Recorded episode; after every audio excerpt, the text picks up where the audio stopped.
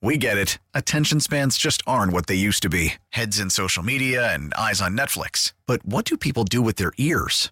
Well, for one, they're listening to audio. Americans spend 4.4 hours with audio every day. Oh, and you want the proof? Well, you just sat through this ad that's now approaching 30 seconds. What could you say to a potential customer in 30 seconds? Let Odyssey put together a media plan tailor made for your unique marketing needs. Advertise with Odyssey. Visit ads.odyssey.com.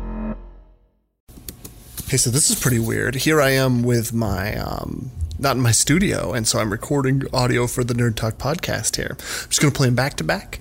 Thanks so much for downloading today. It'll be real quick. Talk to you on Tuesday. We're off for President's Day on Monday. Nerd Talk, Nerd Talk, talking about Nerd Talk, yeah! As Bitcoin gets bigger, all those transactions take tons of computing power. But how much?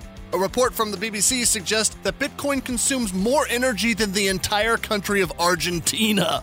Wow! Argentina has just a tad fewer people than our entire West Coast states combined.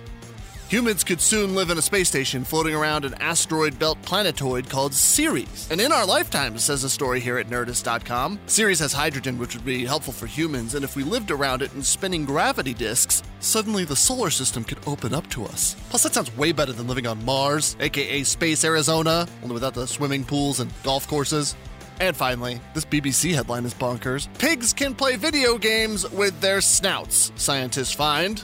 Oh, Okay. Scientists developed super simple joystick games for the swine who quickly picked up on the premises and maybe even enjoyed it. I want to see that. I'd sign up for Pig Twitch. Nerd Talk, Nerd Talk, talking about Nerd Talk, yeah! Like every day, there was two episodes, so here's the second one.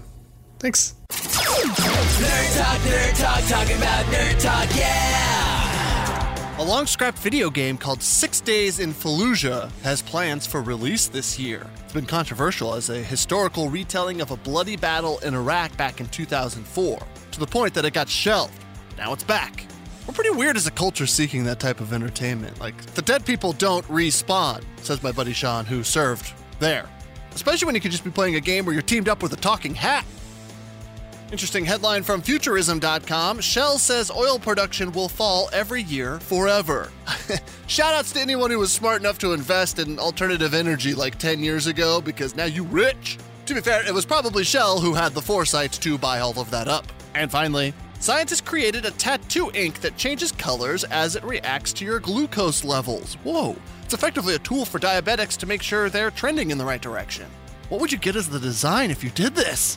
Also, I want this, but for how drunk I am. Nerd Talk, Nerd Talk, talking about Nerd Talk, yeah! Hope you have a great day. If it's snowing where you are, awesome. Unless it's not awesome, in which case, not awesome.